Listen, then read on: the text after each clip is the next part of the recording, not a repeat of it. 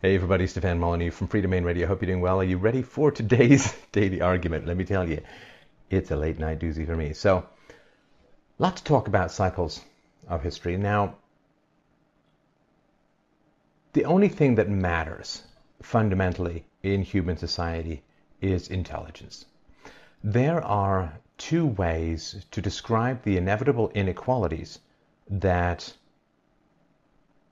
accrue whenever society becomes free. See, when a society is oppressed, when there's, big governments or aristocrats or tyrants and so on, everybody's equal in misery and resentment and terror. And, there's not that inequality that provokes that Nietzschean kind of resentment, what Rand used to call the hatred of the good for being the good, the hatred of the competent for being the competent, the hatred of intelligence for being a successful competitor against dumbness. Right? Smart people, in general, outcompete dumbness. Now, there are smart genes in human society, and there are dumb genes, and they're in competition with each other for resources. The problem being, of course, that the smart genes produce a lot more resources in a free society than the dumb genes do, which means that in a free society, women will flock to the men with the most resources, in general, by the by. There's a lot of, Oscar Wilde style rough trade that goes on for some women, but in general,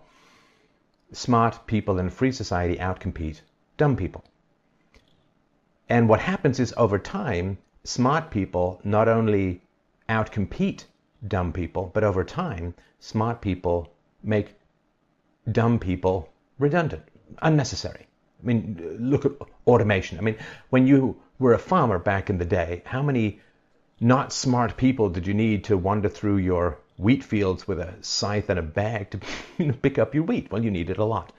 But then you get a combine harvester, and then you get fertilizer, and then you get all other threshing machines, all other kinds of farm machinery, and you invent winter crops like turnips that allow you to use the land year-round, and you just run out of utility for people who aren't that smart. And I'm not talking, I had my series of idiot jobs when I was younger. I cleaned offices, I had a paper route, and I cleaned cars, and I was a waiter, and I worked in a hardware store, and all. Fine, they're fine on your way through to better things. No problem with them whatsoever. But the problem is, of course, that smart people outcompete dumb people. They get more resources than dumb people. And they end up inventing machinery that replaces dumb people. So the dumb genes kind of freak out and panic. And what do they do? How do they get resources in a society where the smart people get the babes, right? The smart people get more resources. And the smart people have more kids, right? Because as automation replaces less intelligent people, less intelligent people will have fewer and fewer kids because they have less and less money.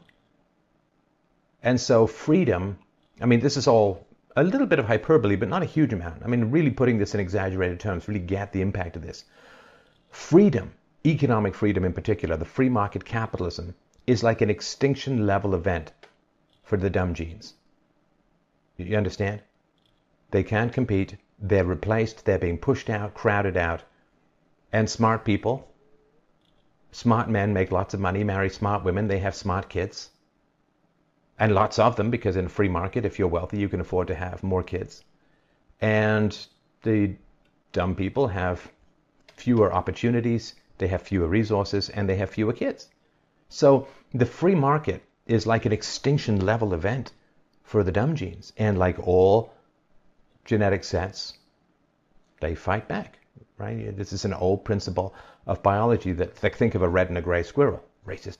But two subspecies can never inhabit the same geographical area for long because they compete over the same resources, and one will eventually push out the other, one will win against the other. And so what happens is inequality raises the sexual market value of high intelligence. The free market raises the sexual market value of high intelligence. Liberty. Think of free speech. Free speech raises the social impact of the articulate, the prepared, the well-informed, the intelligent, the good debaters. Right? They have a disproportionate level of social influence compared to people who are not smart, not articulate, not prepared, lazy, whatever you want to call it. So what do the dumb genes do when faced with the extinction level event of the free market? Now, please understand, I'm not talking about eugenics or anything like that. I'm just talking about the natural tendency of getting resources, having more kids. It's not extinction like we're going to round them up or anything. It's just extinction like over time. There's lower sexual market value, less utility, fewer opportunities. And so in the free market, smart genes win, dumb genes lose over time. So what do they do? Well, I think it's pretty clear what they do, and they're winning for the most part. So what they do is they say, well, what we need, you see, is democracy. Do you understand? What we need is democracy. Now, what democracy does is it no longer differentiates between smart people and dumb people when it comes to influencing state policy. It raises the sexual market value of dumb people by creating an agency of force that takes resources from smart people and gives those resources to dumb people. And please understand, smart and dumb, it's not like yay positive and yay negative. It's like tall and short. It's not a moral judgment. It's just a reality that there's IQ and there's a bell curve and so on, right? And so by inventing a democracy, one person, one vote, they overcome the resource accumulation problem of the free market and high IQ people inventing more, creating more, and being more economically valuable. So then what they can do is they can gang together and they can use the power of the state to take resources from smart people and redistribute those resources to themselves. They can overcome the natural sorting selection of the free market to assign higher sexual market value to smart people and lower sexual market value to dumb people, because now being dumb has with it the advantage of free money. And look, now suddenly, as a dumb person, you're going to have high sexual market value, or at least higher than you had before, right? So this is really the cycle of history that we're in right now, and I'm sort of approaching its end point, for better or for worse, in one way or another, in one direction or another. We're sort of seeing where this is going from here. And so when you think of things like, Marxism or socialism and so on, don't think of it like economic determinism or your relationship to the means of production or caring for the poor or anything like that. These things don't really matter. The rise of the free market in the 19th century coincided with the rise of socialism. Why? Well, because the free market worked spectacularly well throughout a lot of Western countries. Because, I mean, think of it in America. You had to be economically successful in order to have a vote. In other words, you had to have some stake in property rights in order to vote.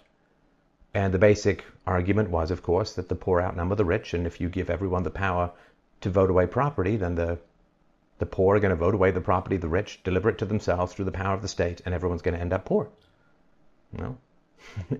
Absent massive productivity and absent the computers and the internet, which has staved off the collapse of the welfare state for a couple of decades now, but not forever.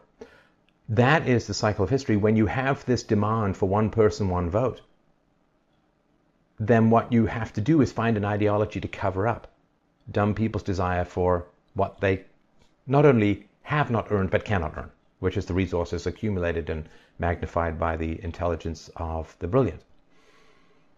And so when you have this resentment, when you have this existential gene panic of an extinction level event called human freedom, then there's a huge clamoring and a huge demand for a philosophy which justifies that resentment and calls inequality injustice.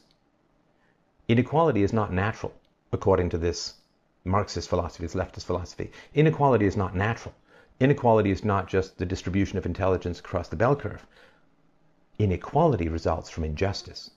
And that way, the intellectually and morally bankrupt can say, we're not using force to make up for our own deficiencies. We're righting a historic wrong.